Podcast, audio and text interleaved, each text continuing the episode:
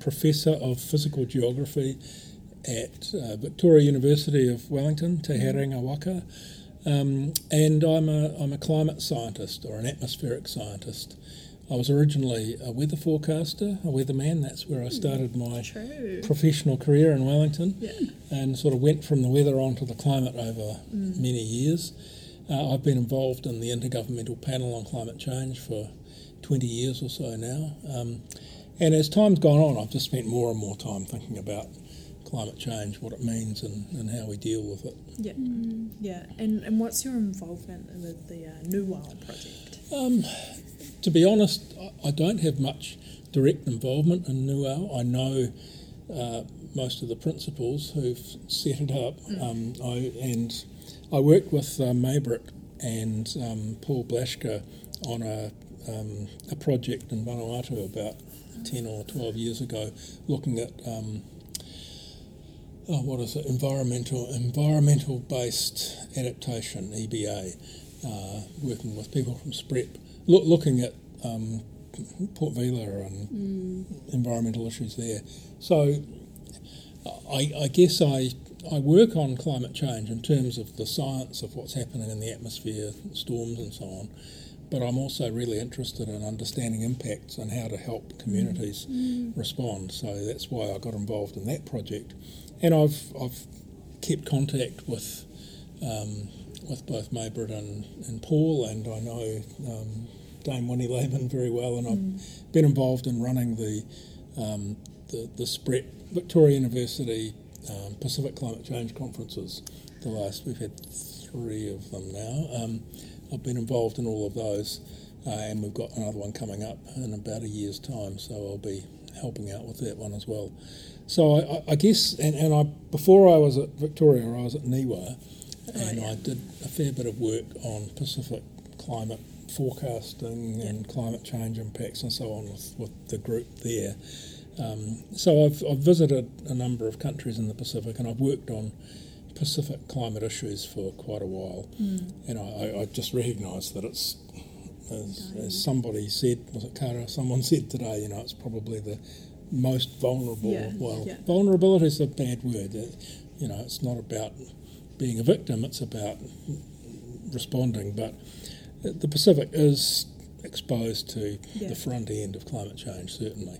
So it's a very important area to understand and to assist. Yeah, I mean, I feel like the Pacific is often overlooked when it comes to climate action and all the rest because we're just like a bunch of little small island nations, and yet Yeah. because we're in the Pacific Ocean, we're under major threat, right? Of um, Yeah. what, what do you call it? Coastal inundation. Inundation. Coastal inundation, coastal yeah. flooding, yeah. Yeah. And you know, if it wasn't for the Pacific Island nations, the Paris Agreement wouldn't talk about one and a half degrees of warming. You know, the Mm. ambition of the world Yeah. would be a lot less if we didn't have the Pacific Island nations pushing. You know, Vanuatu's led the case to the International Court of Justice and so on. So Mm. while, yeah, if you live in Europe or wherever, you might not think about the Pacific that much, but uh, yeah, Pacific Island nations have really Mm. had a high profile in policy Yeah. worldwide, I'd say. Yeah, you said something in your talk before that we don't have time to talk about the problem anymore. We even need though that's action. what I was doing. Yeah. Yeah, Well, yeah, and you know these IPCC reports have been coming out for Yeah. thirty years Yeah, saying, yeah. "Hey, we need to take action now." And mm. some people say, "Oh, you know, same old, same old. Yeah. Nothing's really going on," which is not true, of course. Mm. And it is, you know, the message is same old because the science hasn't changed. But Yeah. boy, we have really have run out of time. yeah, If we're going to stop warming at a level that's manageable for uh, at least half the world, you know, one and a half degrees of warming, or certainly less than two degrees of warming, and it's crucial to stop uh, in that zone somewhere. And you know, if we're going to do that, we need to have action starting immediately. You know, a couple of five years ago, ten years ago would have been good, but we can still do it. But we have to take action straight away. yeah.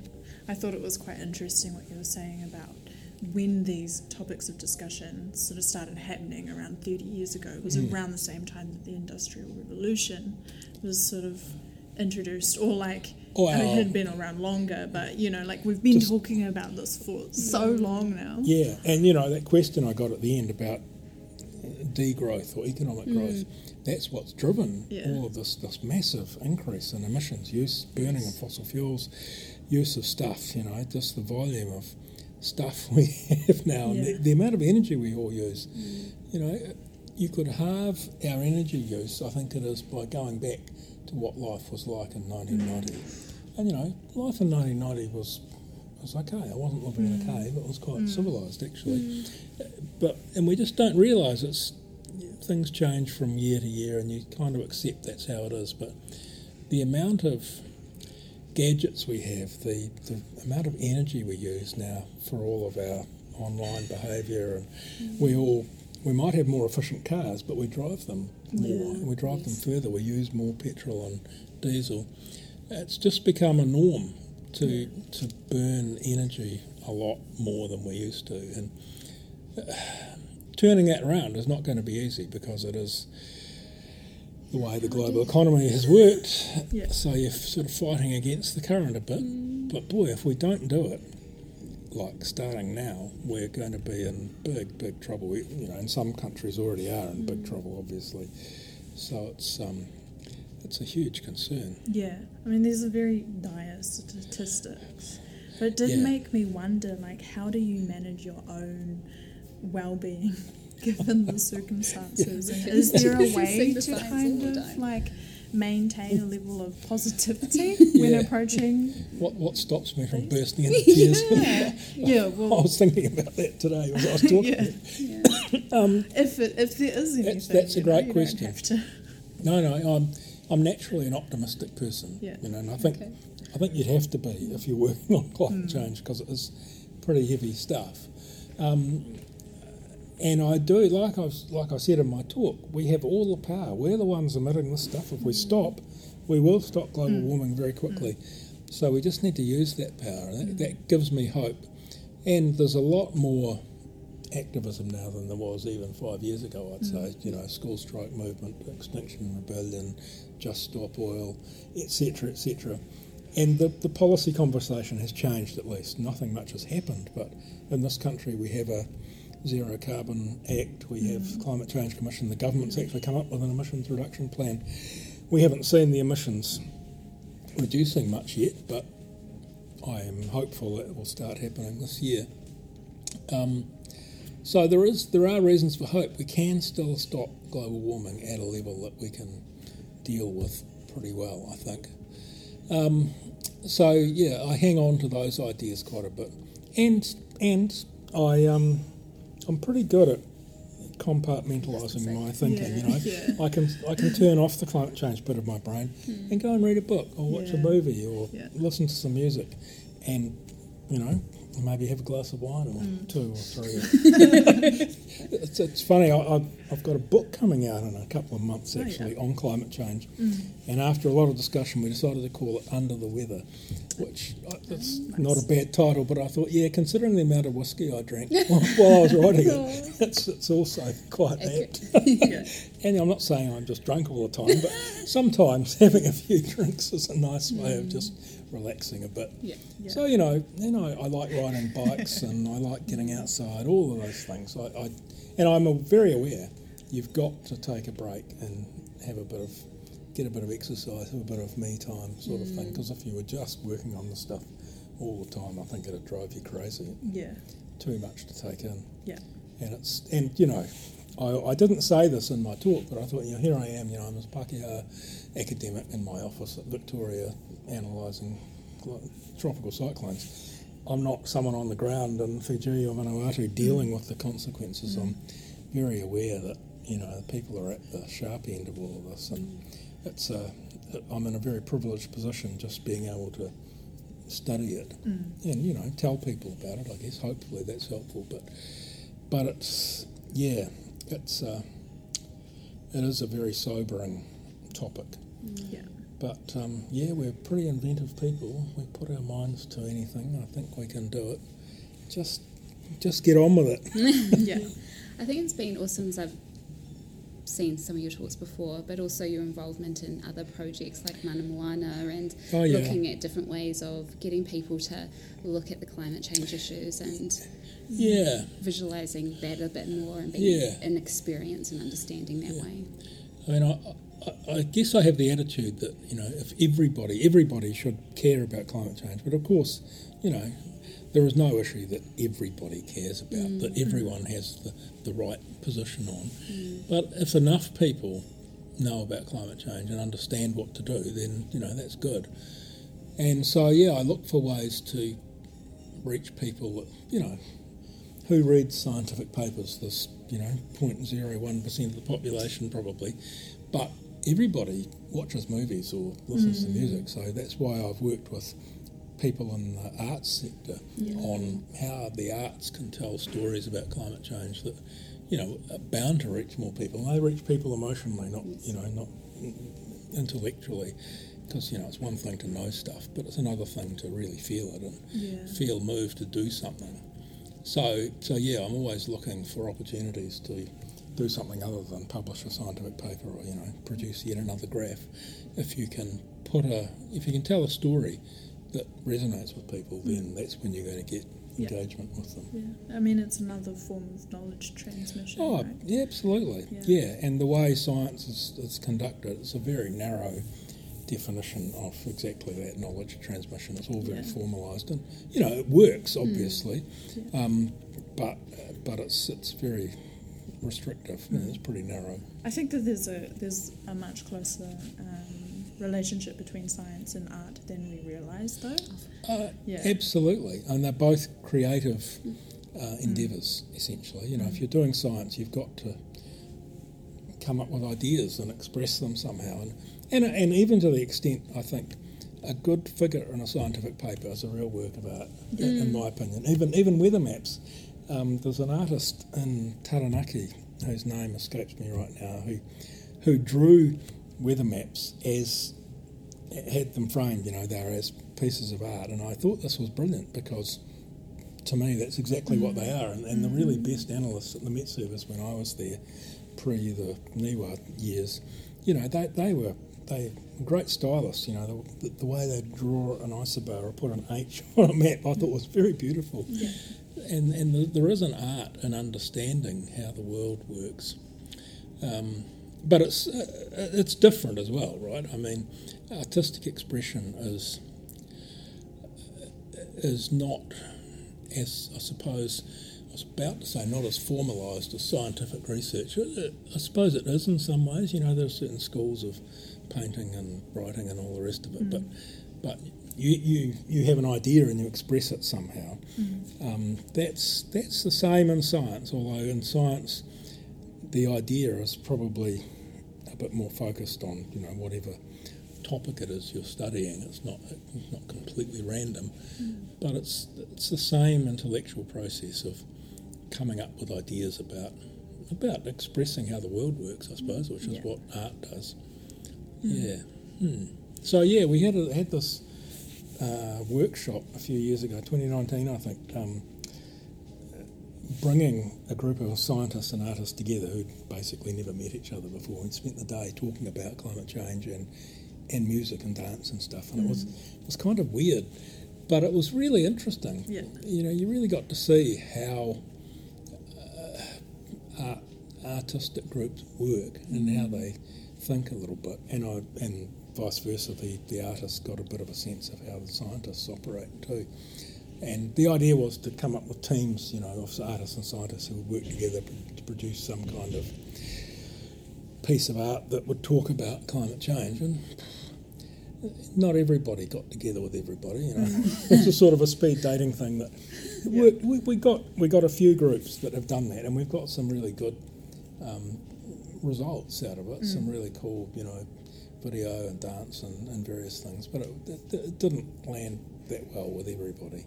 A lot of people went away scratching their heads, and Yeah. that, that's kind of the end of that. But Yeah. but but yeah, you're quite right that yeah, art, artistic expression and and scientific uh, research and expression are very similar things. Yeah, it's really funny how um, how differently scientists and artists think and then express themselves. But I do think it's quite a necessary collaboration that should happen, Yeah, yeah. especially with the current discourses surrounding climate adaptation and action. Um, personally, as like a, an Indigenous rangatahi creative, Mhm, you know, mhm. all I want to do is make work mahi about our current like environmental context. Yeah, know? sure. Um, because to me, that's like a way of communicating, and I suppose your way of communicating in the scientific realm is through your reports and through Yeah, your writing. Papers. It's all very necessary, you know. Yeah, yeah, it's But all yeah. part of the Mm. overall story. That's right. And it's about reaching people because I think ultimately, Yeah, um, some of us just don't know, you know, what's going on. yeah, Mm. and it's not as though you have to know. Yeah. I mean, most people, everyone's got a really busy life these Mm. days, and if you're not, if it's not your job to look at climate change. Why would you? Why would you? How would you have time to even Mm. think about it? You've got to put food on the table and get the kids organised and all the rest of it. And the last thing on your mind would be what's going on with the global climate system. I mean, and, and it would feel like a punishment to have to think about it. Mm. I, I totally get that. But on the other hand, you know, it's go, it's affecting everybody. Yeah. Everybody has an opinion, or, or hopefully should have an opinion, and everyone can provide input. So I think it's important to at least try to let as many people as possible know about um, about what's happening, especially about what what good things are happening, what what a good future could look like. Yeah. You know, I'm great at talking about oh extreme climate change and these events and coastal inundation. That's all grief. And that's you know that helps to frighten people, hopefully, to take some Yeah, action. yeah. But you need to have a sense of where you're going. You know, if we do reduce these Mm. emissions and do this and this, you know, what what would the future look like? How good could it be? Yeah. And I think that's yeah, that's a really important message, and I hope that's something that does resonate with people more than just being sort of it must feel like you're being punished, being told, "Oh, we're going down the tubes, and it's all because you're driving that car." From your perspective, then, what what do you think the future should look like? Big question. Yeah, well, What's something to look forward to? something to look forward to is cleaner air for a Yeah. start. You know, beside aside from actual climate change, all of the burning of these fossil fuels puts a lot of crap into the atmosphere, and, and I, I forget the statistics, but there's millions of people globally, worldwide, who die from respiratory mm. illness and that kind of thing because of all the smog and stuff in mm. the air. So we'd have a, a cleaner air, but like the, the big lockdown in 2020 with COVID, you know, there's reports of all the big cities in Asia and North America suddenly they could see the mountains. uh, You know, the air cleared very quickly, mm. and people realised, oh wow, it does actually make a difference whether I'm driving to work or not. Um, so, so we'd have a a cleaner world, clearer air, um, just less pollution generally, so healthier lifestyles, and part of the story, a big part of the increase in, in carbon dioxide emissions has come from people driving cars and trucks, you know, more people driving more often further. And if we can get away from that and more people are riding bikes and walking and catching the bus, you know, using something other than a personal car, or if you are driving a car, it's an electric car, but there's less of them. So more people are biking and walking. So that's another way that we have a healthier lifestyle in general. So hopefully, public health improves, um, less stress on the health system. Um, that's all sounding a bit sort of tree hugging, green, clean and green, but but Well, exactly is that's exactly what we should- Well-being, right? yeah, Yeah. yeah, Well, that's exactly right. Well-being and promoting well-being rather than promoting economic Yes. production is crucial to the future. I think. Um, so, so yeah, and you know, there's still an economy. Obviously, people still have jobs and earn money and live their lives, but we're not slaves to this constant need to have more mm. and have a mm. bigger economy in this. And to have the bigger economy, everyone's got to be part of that, and you've got to have more money, and you've got to spend more money, and have more stuff, and take more holidays, all of that. I, I hope we can break away from that thinking, and we have a, a future where people are happier, but they're doing less. You know, and when you go on holiday, maybe you don't fly to London, you perhaps catch a train to Auckland, or I don't know where you go on holiday, but you know, we could lower our expectations a bit, and that that might sound. Uh, like a bit of a punishment, but it's it's not meant to be. I think we've got trapped in the idea that we've got to have more Mm. activity and more stuff. That that's what makes us happy. It's not what makes us happy. It's very clear that Yeah. connection with other people and Yeah. connection to the land Yes. and just taking a breath is what makes everybody happy. And and even I felt that during that big lockdown we had here in 2020. Yeah. You know, I went for quite a lot of walks around my neighbourhood and went for quite a lot of bike rides. I discovered a whole lot of bike trails I didn't know existed, and, Mm. and I ended up, I felt much more connected to my neighbourhood at the end of that lockdown than I did at the beginning. And I think a lot of people could say that. Absolutely. And, and if we can just slow down a bit and, um, yeah, do less and have less, I think we'd be happier generally. That's, that's, it's a bit vague, but that's my general picture of the future. And this idea of degrowth that came up in the questions, I've just finished reading a book on that, um, Less is More by Jason Hickel. And I, before I read that book, I struggled to really imagine what this non-growth economy would look like because I've only ever known a growth economy. But he explains it very well, and it sounds great to me. And it, it, really is about breaking away from growth as a necessary part of the story mm. and reducing inequality, you know. All the billionaires can give up their billions and spread those billions around. And, you know, I'm, a socialist by mm. upbringing, so I'm right on board with that kind of idea. But I think all of the inequalities that have developed in the last few decades are, in a, in a way, a symptom of, you know, the same reason we have all this climate change, because resources have been concentrated very heavily in some parts of the world and, and disappearing from other parts of the world. If we can equalise that more, mm. so everybody has a, an equal opportunity, equal share of the goods, that would by itself reduce a lot of the Yeah. growth and stuff and emissions and all Yeah. the rest of it. So a, a more equal, a more equal future. Yeah, yeah, absolutely. Yeah, No, I like that. Thank you for sharing your perspective. sure. And sharing your knowledge as well. Ah. I mean, yeah. Yeah. Well, look, that's that's my job, I Yeah, guess. um, if not for experts like you, we wouldn't have this information. Well, that yeah, to yeah. shared. Thank you. I'm very aware. I'm, I'm a tiny component of a vast Mm. international network of scientists, you know, and that's one of the great things of being involved in the IPCC. Mm. It's a fabulous networking opportunity. You know, I've met so many people, and I've learnt so much about. You know, I know about the atmosphere, about the weather, basically, but I've learned all about the oceans and about the ice sheets and how biology in the oceans and on land modulates this and that and the other thing. And you know, I have a much rounder picture of the whole climate system now than I did when I started the IPCC process.